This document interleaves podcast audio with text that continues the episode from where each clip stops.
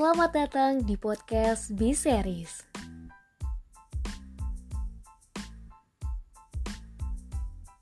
Halo, halo, hai.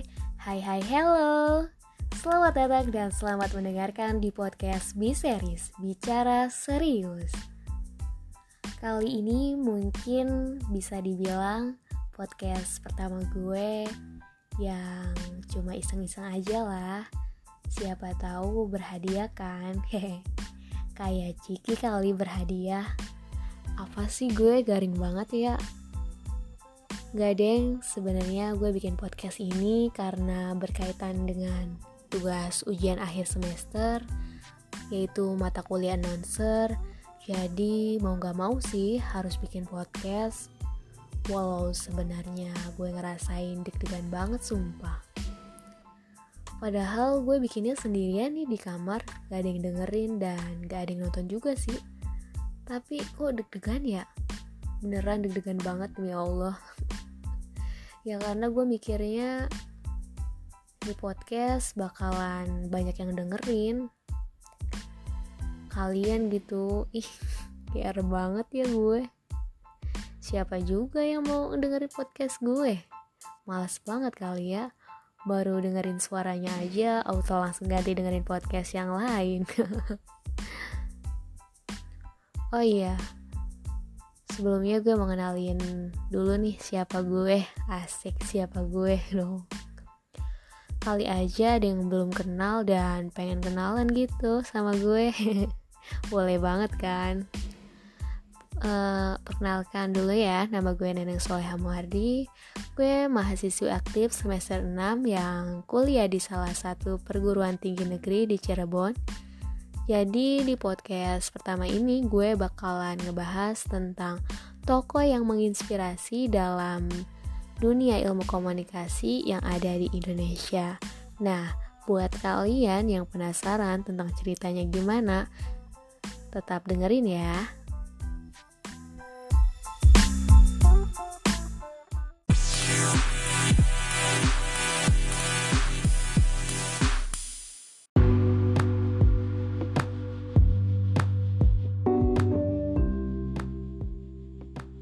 Oke, uh, di podcast kali ini gue mau membahas tentang salah satu tokoh yang terkenal dalam dunia komunikasi yang ada di Indonesia.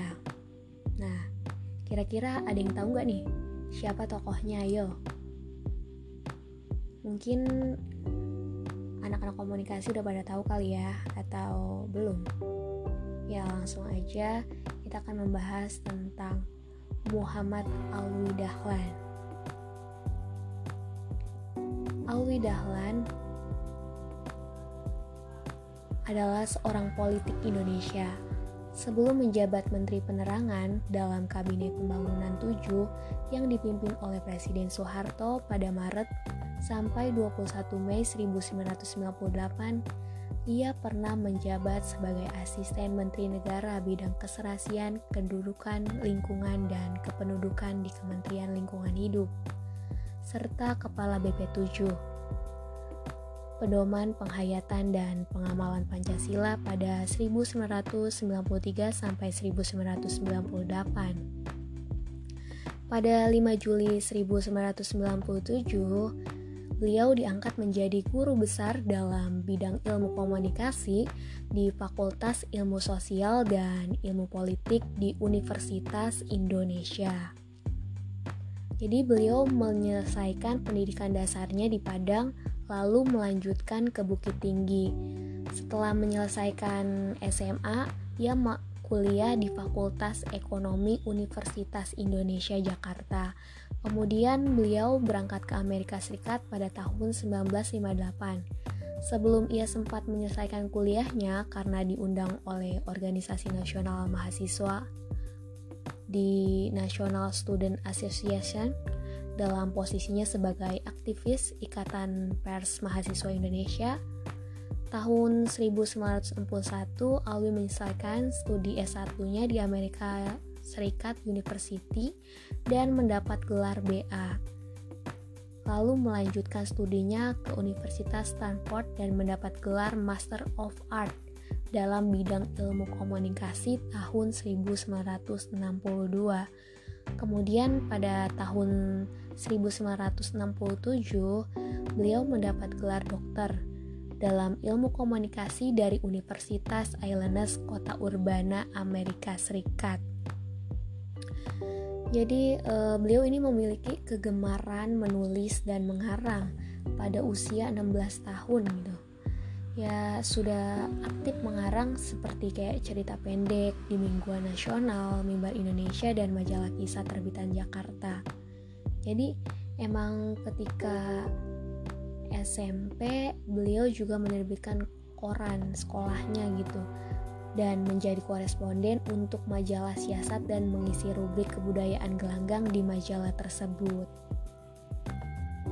Dan sewaktu S M A, beliau juga pernah menulis rangkaian reportase perjalanan kaki menjelajahi pedalaman Alas Gayo dan Aceh untuk Siasat.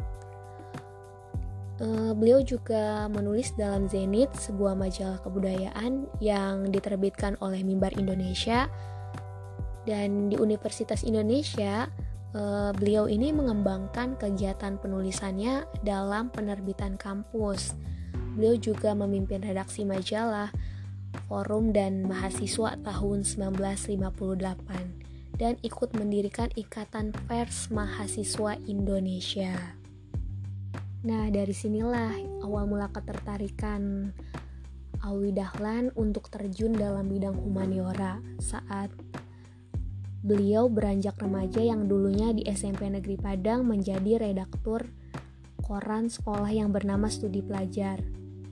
Jadi di sini beliau mulai terasa dalam dunia humaniora yang di bangku S- yang mulai di bangku S M A-nya beliau mulai mengirimkan karya fiksinya ke majalah-majalah. Nah, ada juga nih salah satu karya Alwi Dahlan, yaitu cerpen Penyombong Kelas satu, Penyombong Kelas satu judulnya, yang merupakan hasil pengumpulan cerita pendek pada saat itu pada tahun seribu sembilan ratus lima puluhan yang dirangkum dalam satu buah buku.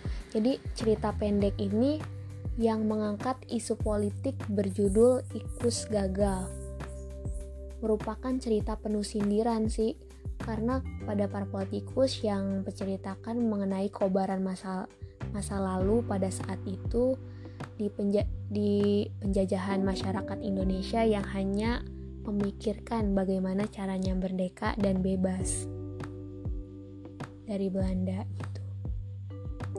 Jadi dengan seiringnya waktu, masyarakat ini dihadapkan pada kondisi untuk memajukan Indonesia yang pada akhirnya muncullah koalisi partai atau ide bagaimana sih melanjutkan komunikasi yang digambarkan melalui seorang ikus-ikus yang gagal dalam melaksanakan tugasnya sebagai wakil ketua karena rakus memikirkan kepentingannya sendiri di atas kepentingan rakyatnya.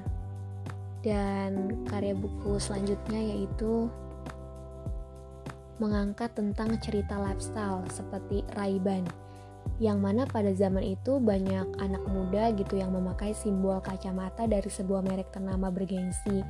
Jadi eh, Meriam Republik cerita ini yang diterbitkan di majalah Waktu merupakan kisah yang ditulis oleh Alwi Dahlan mengenai kobaran masa penjajahan sebagai bentuk pemaknaan perjuangan kemerdekaan, di mana waktu itu terjadi Uh, utusan umum yang tak bisa disuarakan pada tiga puluh satu April seribu sembilan ratus empat puluh sembilan, dan adanya letusan gunung tersebut membantu para T N I untuk menghadapi para tentara Belanda. Jadi penggambaran suasana pun tidak luput dari perhatian Alwi Dahlan yang saat itu dirinya ber- berusia lima belas tahun gitu. Selanjutnya karya bukunya yang berjudul Beduk Berbunyi, eh, ini merupakan cerita yang berbentuk sindiran sosial sih kepada masyarakat yang timbul dalam majalah Siasat gitu. Diceritakan orang-orang yang masih mencampuri masalah atau isu-isu yang nampak jauh namun tidak memberikan perhatian. Jadi eh, tidak peka terhadap masa lalu yang sebenarnya dekat dengan kita. Dan cerita ini diangkat oleh Alwi Dahlan karena memiliki sindiran kepada pemerintah karena pembangunan negara yang lambat. Nah, ketika pada usia dua puluh tahun, uh, Alwi Dahlan menulis skenario untuk perfilman di Jakarta pada saat itu. Jadi film Harimau Tjampa, Tiga Dara, Tamu Agung, Jenderal Kancil, dan Asmaradara. Jadi Alwi Dahlan ini berhasil sebagai penulis skenario untuk film Indonesia pertama yang diraih gitu, yang berjudul film Harimau Tjampa, yang menerapkan caranya pembabakan seniran dari Minang sehingga menang sebagai skenario terbaik pada Festival Film Indonesia di tahun seribu sembilan ratus sembilan puluh lima. Uh, Alwi Dahlan juga menulis lirik film pula, yaitu Tamu Agung, yang menerima penghargaan khusus di Film Festival Hong Kong tahun seribu sembilan ratus sembilan puluh enam. Wow, keren banget ya. Jadi Tamu Agung ini merupakan uh, film yang disutradarai oleh Umar Ismail dan dirilis pada tahun seribu sembilan ratus lima puluh lima, yang latar belakangnya sih drama politik dan drama politik dan dikemas gitu dalam komedi musikal. Jadi kisah ini tuh merupakan kisah yang mengangkat tentang isu politik yang berisikan penuh sindiran terhadap pemerintahan pada masa Soekarno pada saat itu. Jadi di dalam film itu juga diceritakan e, bagaimana dalam kisah tersebut digambarkan mental pemimpin atau wakil rakyat yang tidak percaya diri gitu untuk melakukan perubahan di desanya dan berharap akan datangnya tamu agung yang didapat. Jadi dapat merubah keadaan di desanya gitu. Jadi film ini digambarkan pada masa itu sedang gencar-gencarnya partai politik saling merebut kursi kekuasaan demi kepentingan partainya.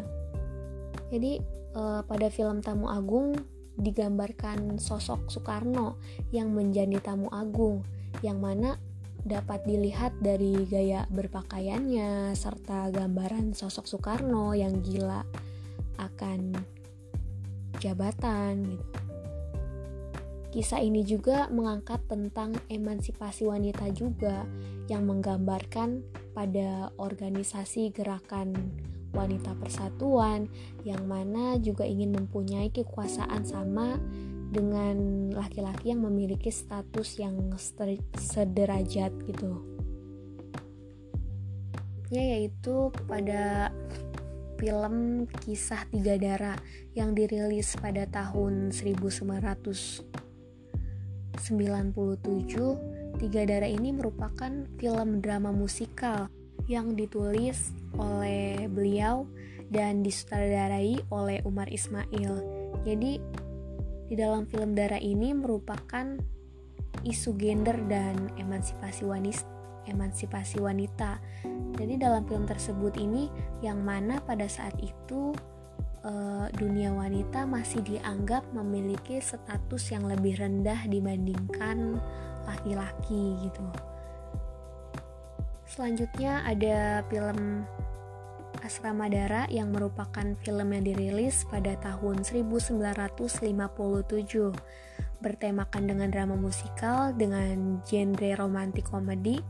Jadi film Tiga Dara ini dan Asmaradara ini menggambarkan keakraban yang terjadi pada sosok perempuan yang sudah mulai memperjuangkan apa yang menjadi hak mereka. Namun hal ini dirasa belum gitu, belum maksimal, karena sebagian orang ini masih tetap merasakan budaya patriarki gitu, di mana hmm, perempuan ini masih dijadikan warga kelas dua di dalam lingkungan sekitarnya. Jadi eh, selain itu karya Alwi Dahlan pada tahun seribu sembilan ratus sembilan puluh delapan yaitu adalah Jenderal Kancil. film yang diperankan oleh sekelompok anak-anak. Dalam cerita ini beliau mengangkat sisi sejarah penjajahan Indonesia pada masa itu, yang mana terjadinya perang Dara. Jadi film ini tuh memberikan pesan bahwa negara itu harus berdamai gitu, tidak melakukan aksi perang untuk menunjukkan kekuasaan suatu bangsa. Namun masyarakat, khususnya anak muda, harus bisa memajukan negara dan berlomba-lomba menjadi bangsa yang unggul melalui pendidikan, bukan dengan perang tumpah darah. Alwi Dahlan merupakan sosok yang sejak usia muda sudah memiliki kepekaan atau konsen yang tinggi gitu terhadap isu-isu yang muncul di Indonesia. Hal ini sih udah bisa kita lihat gitu dari persoalan-persoalan yang diangkat dan diadvokasikan melalui karya-karyanya.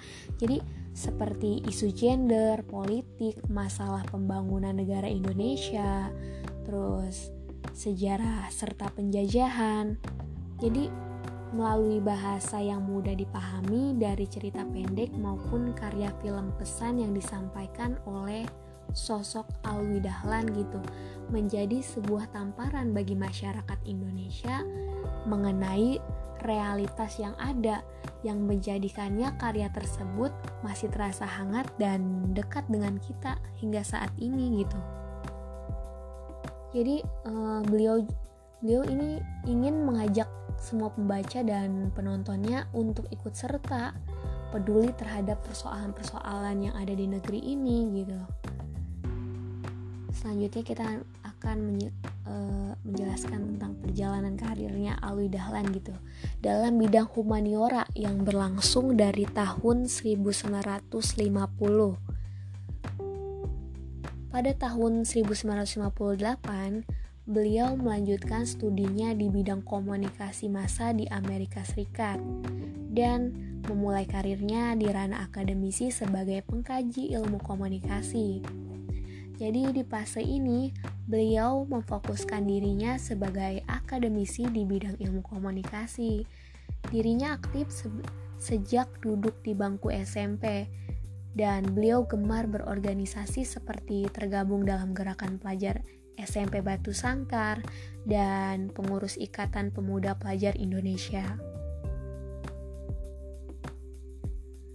Pada tahun seribu sembilan ratus lima puluh tiga, ia mengambil kuliah S satu di Fakultas Ekonomi Universitas Indonesia.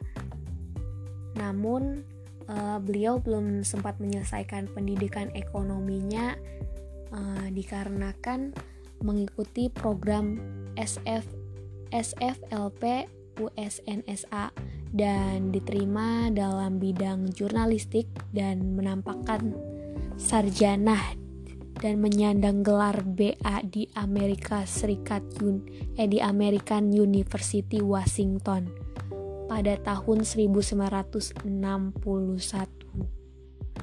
Hmm, lalu pada tahun seribu sembilan ratus enam puluh dua, eh, beliau ini menempuh bidang pendidikan komunikasi massa di Stanford University California dan menyandang gelar Master Master of Art yang kemudian dilanjutkan mengikuti pendidikan postgraduate untuk communication metodologi di universitas yang sama. Jadi pada seribu sembilan ratus enam puluh tiga beliau ini meraih gelar P H D dalam bidang komunikasi di Universitas Illinois, Urbana. Jadi beliau ini merupakan seorang pertama dari Indonesia yang mendapatkan gelar Degree of Art, Master of Art, hingga P H D dalam bidang komunikasi.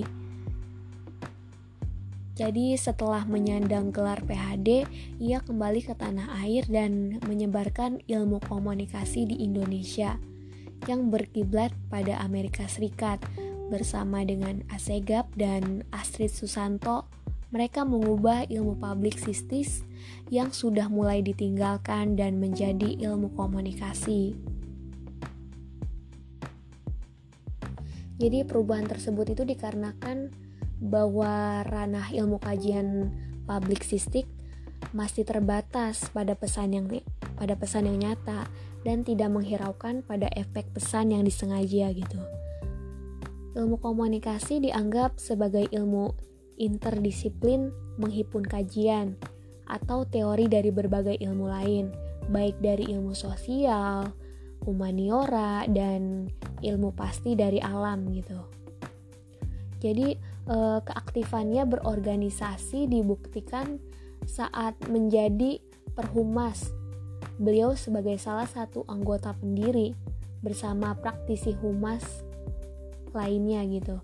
Jadi mengajak para praktisi humas pemerintah dari Departemen Penerangan, Departemen Dalam Negeri, Departemen Luar Negeri, ABRI dan Polri, terus pemerintah daerah khusus ibu kota Jakarta dan B U M N untuk memberikan asumsi dan pertimbangan.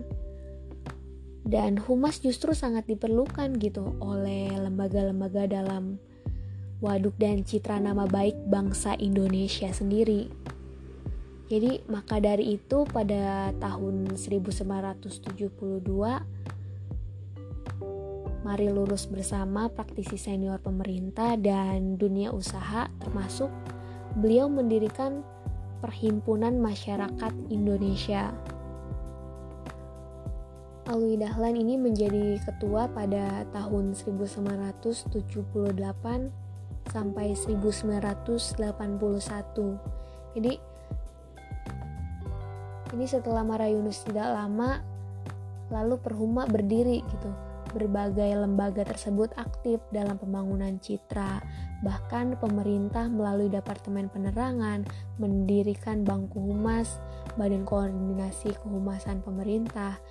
Terus pada tahun seribu sembilan ratus tujuh puluh empat, beliau bersama empat puluh pakar ilmu sosial mendirikan Himpunan Indonesia H I P I S untuk membangun ilmu-ilmu sosial yang merupakan organisasi yang terdiri atas pakar-pakar ilmu sosial dari latar belakang disiplin yang memiliki visi yang sama untuk mengembangkan ilmu-ilmu sosial.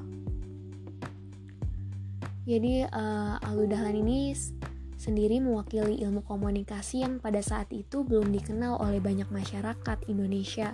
Jadi sehingga ia ingin juga memperkenalkan bahwa ilmu komunikasi termasuk ilmu sosial.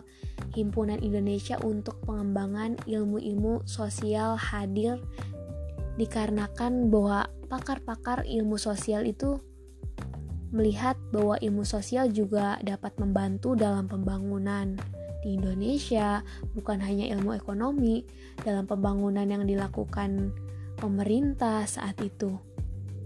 Terdapat Barpenas yang bertugas merencanakan pembangunan oleh pemerintah, sedangkan Himpunan Indonesia untuk pembangunan ilmu-ilmu sosial yang bertugas memberikan alternatif. Sebagai anggota himpunan, beliau menyumbangkan idenya melalui seminar yang pada saat itu menjabat sebagai staf ahli B P L H, menjadi salah satu pemakalah pada seminar dan karyanya juga dicetak dalam buku eh dalam buku eh dalam dalam makalah yang berjudul Jaringan Komunikasi Sosial di Pedesaan sebagai Pemerataan Informasi. Ini saat uh, beliau menjabat sebagai panitia kongres di Palembang Himpunan untuk Indonesia Ilmu-ilmu Sosial dan menjadi organisasi yang memberikan alternatif untuk menghadirkan para tokoh yang kritis dalam mengkritik pemerintah. Jadi, meskipun ia asisten Kementerian Lingkungan Hidup, namun banyak yang men- namun banyak yang mendukung gitu untuk tetap menjadi ketua serta menjalankan kongres tersebut. Atas kongres tersebut, beliau diberikan apresiasi oleh Presiden Soeharto karena menurun eh menurut Presiden peranan yang didapatkan oleh ilmu sosial karena menilai keadaan sekarang ini dan mencoba mengajukan alternatif sehingga pemerintah juga dapat mengetahui gitu bagaimana caranya menyempurnakan pembangunan. Selama perjalanan organisasi, beliau menjadi ketua himpunan untuk tiga periode, antara lain eh, pada tahun seribu sembilan ratus delapan puluh empat, seribu sembilan ratus delapan puluh enam, dan seribu sembilan ratus sembilan puluh. Di himpunan, beliau juga mampu membina hubungan dan komunikasi yang baik ke pengurus pusat maupun antar pengurus daerah karena ia berasal dari ilmu komunikasi. Jadi kehadiran beliau ini dalam himpunan memberikan nuansa baru dalam keorganisasian gitu. Himpunan jadi lebih dinamis sekaligus memberikan eksistensi kepada ilmu komunikasi di antara ilmu-ilmu sosial yang lain yang lebih dikenal oleh masyarakat gitu pada umumnya. Jadi pada tahun seribu sembilan ratus delapan puluh tiga inisiasi untuk berdirinya I S K I gitu, Ikatan Sarjana Komunikasi Indonesia, dan memiliki beberapa cabang di Jakarta, Makassar, Semarang, Jogja, Solo, dan Medan. Jadi pendirian I S K I ini tidak lepas dari situasi situasi Orde Baru sih, di mana beberapa organisasi yang mewadahi beberapa profesi maupun lulusan tertentu seperti Ikatan Dokter Indonesia, Persatuan Insinyur Indonesia, dan Ikatan Sarjana Ekonomi Indonesia. Maka dari itu, beliau beserta rekannya itu mendirikan I S K I yang merupakan wadah untuk memperkenalkan ilmu komunikasi kepada masyarakat, sehingga ilmu komunikasi ini bisa dijadikan program studi yang mengingat pada masa itu terdapat ilmu publisistik dan jurnalistik yang merupakan bagian ilmu dari komunikasi serta sebagai wadah untuk para sarjana komunikasi beraktivitas gitu. Setelah posisi beliau digantikan oleh Astrid Susanto, Alwi Dahlan tetap aktif di dalam I S K I sebagai pembicara seminar yang berjudul Membangun Kultur Media yang Sehat dan Kompetitif dalam Masyarakat Indonesia yang dilaksanakan di Semarang. Kemudian menjadi keynote speaker yang bertema Komunikasi dua ribu empat belas di Padang pada tahun dua ribu tiga belas. Saat itu, Alwi Dahlan menghimbau agar komunikasi dapat mencerdaskan kehidupan bangsa, termasuk bagi bangsa Indonesia yang akan menyongsong pemilu yang akan dilaksanakan pada tahun dua ribu empat belas pada waktu itu. Jadi, selain itu yang kerap berbicara mengenai perkembangan mufakir atau street of art ilmu komunikasi. Menurut uh, beliau, tentang ilmu komunikasi adalah konvergensi yang tinggi antara ilmu komunikasi, teknologi, dan kontrol. Dalam organisasi ASEAN Media Information and Communication Center yang merupakan organisasi non-profit reg- regional Asia yang dibentuk atas kepedulian para ilmuwan komunikasi di Asia yang bersekolah di Amerika Serikat dan lainnya, dan juga wartawan. Pada seribu sembilan ratus tujuh puluh satu, Alwi Dahlan ini juga mem- pernah menjadi bagian pengurus organisasi. Jadi Alwi Dahlan juga pernah menjadi ketua setering komite dalam seminar yang dilaksanakan di Solo pada dua puluh lima sampai tiga puluh November seribu sembilan ratus delapan puluh empat dengan tema Satellite as Communication as Coliseminas as Coliser Seminar. Jadi merupakan kerjasama dari Departemen Penerangan Republik Indonesia, I S K I, dan A E M dan dan A M I C yang pada saat itu tuh masih bermarkas di Singapura gitu. Dalam kesempatan ini tuh beliau menekankan bahwa harus adanya pemahaman dari masyarakat mengenai pemahaman manfaat satelit, kurang lebihnya pada pemerataan informasi yang kemudian dimanfaatkan dalam bidang lain seperti ekonomi sosial, politik, dan kebudayaan, atau setidaknya bisa mengurangi kesenjangan pada masa itu. Selain itu juga uh, beliau aktif dalam menyumbangkan dua pemikirannya dalam bentuk paper yang disumbangkan oleh A M I C yang memiliki pembahasan tema ilmu komunikasi yang beragam, misalnya eh, riset ekonomi, eh, riset komunikasi, komunikasi lingkungan, komunikasi teknologi, dan pembangunan. Dimulai seribu sembilan ratus tujuh puluh tujuh dan berakhir pada seribu sembilan ratus sembilan puluh, Alwi Dahlan kerap diberikan penghargaan oleh A M I C karena merupakan sosok penting dalam pembangunan ilmu-ilmu komunikasi di Indonesia serta pengambilan penga, serta pengabdian Alwi Dahlan ini yang patut kita teladani gitu. Dan Alwi Dahlan juga aktif di bidang pemerintahan pada tahun seribu sembilan ratus tujuh puluh delapan. Dia bergabung ke Kementerian Lingkungan Hidup dan menjadi asisten tiga untuk membantu Emil Salim yang pada saat itu menjadi menteri pertama di, di kantor P P L H. Pada seribu sembilan ratus tujuh puluh delapan sampai seribu sembilan ratus delapan puluh tiga, eh, ia menjadi asisten tiga dalam bidang pengawasan dan ia menjadi asisten tiga di Menteri Negara K R I bidang keserasian penduduk dan lingkungan, dan pada tahun seribu sembilan ratus delapan puluh delapan sampai seribu sembilan ratus tiga puluh tiga ia ditugaskan menjadi asisten satu Menteri Negara K L H bidang penduduk pada saat menjadi kementerian.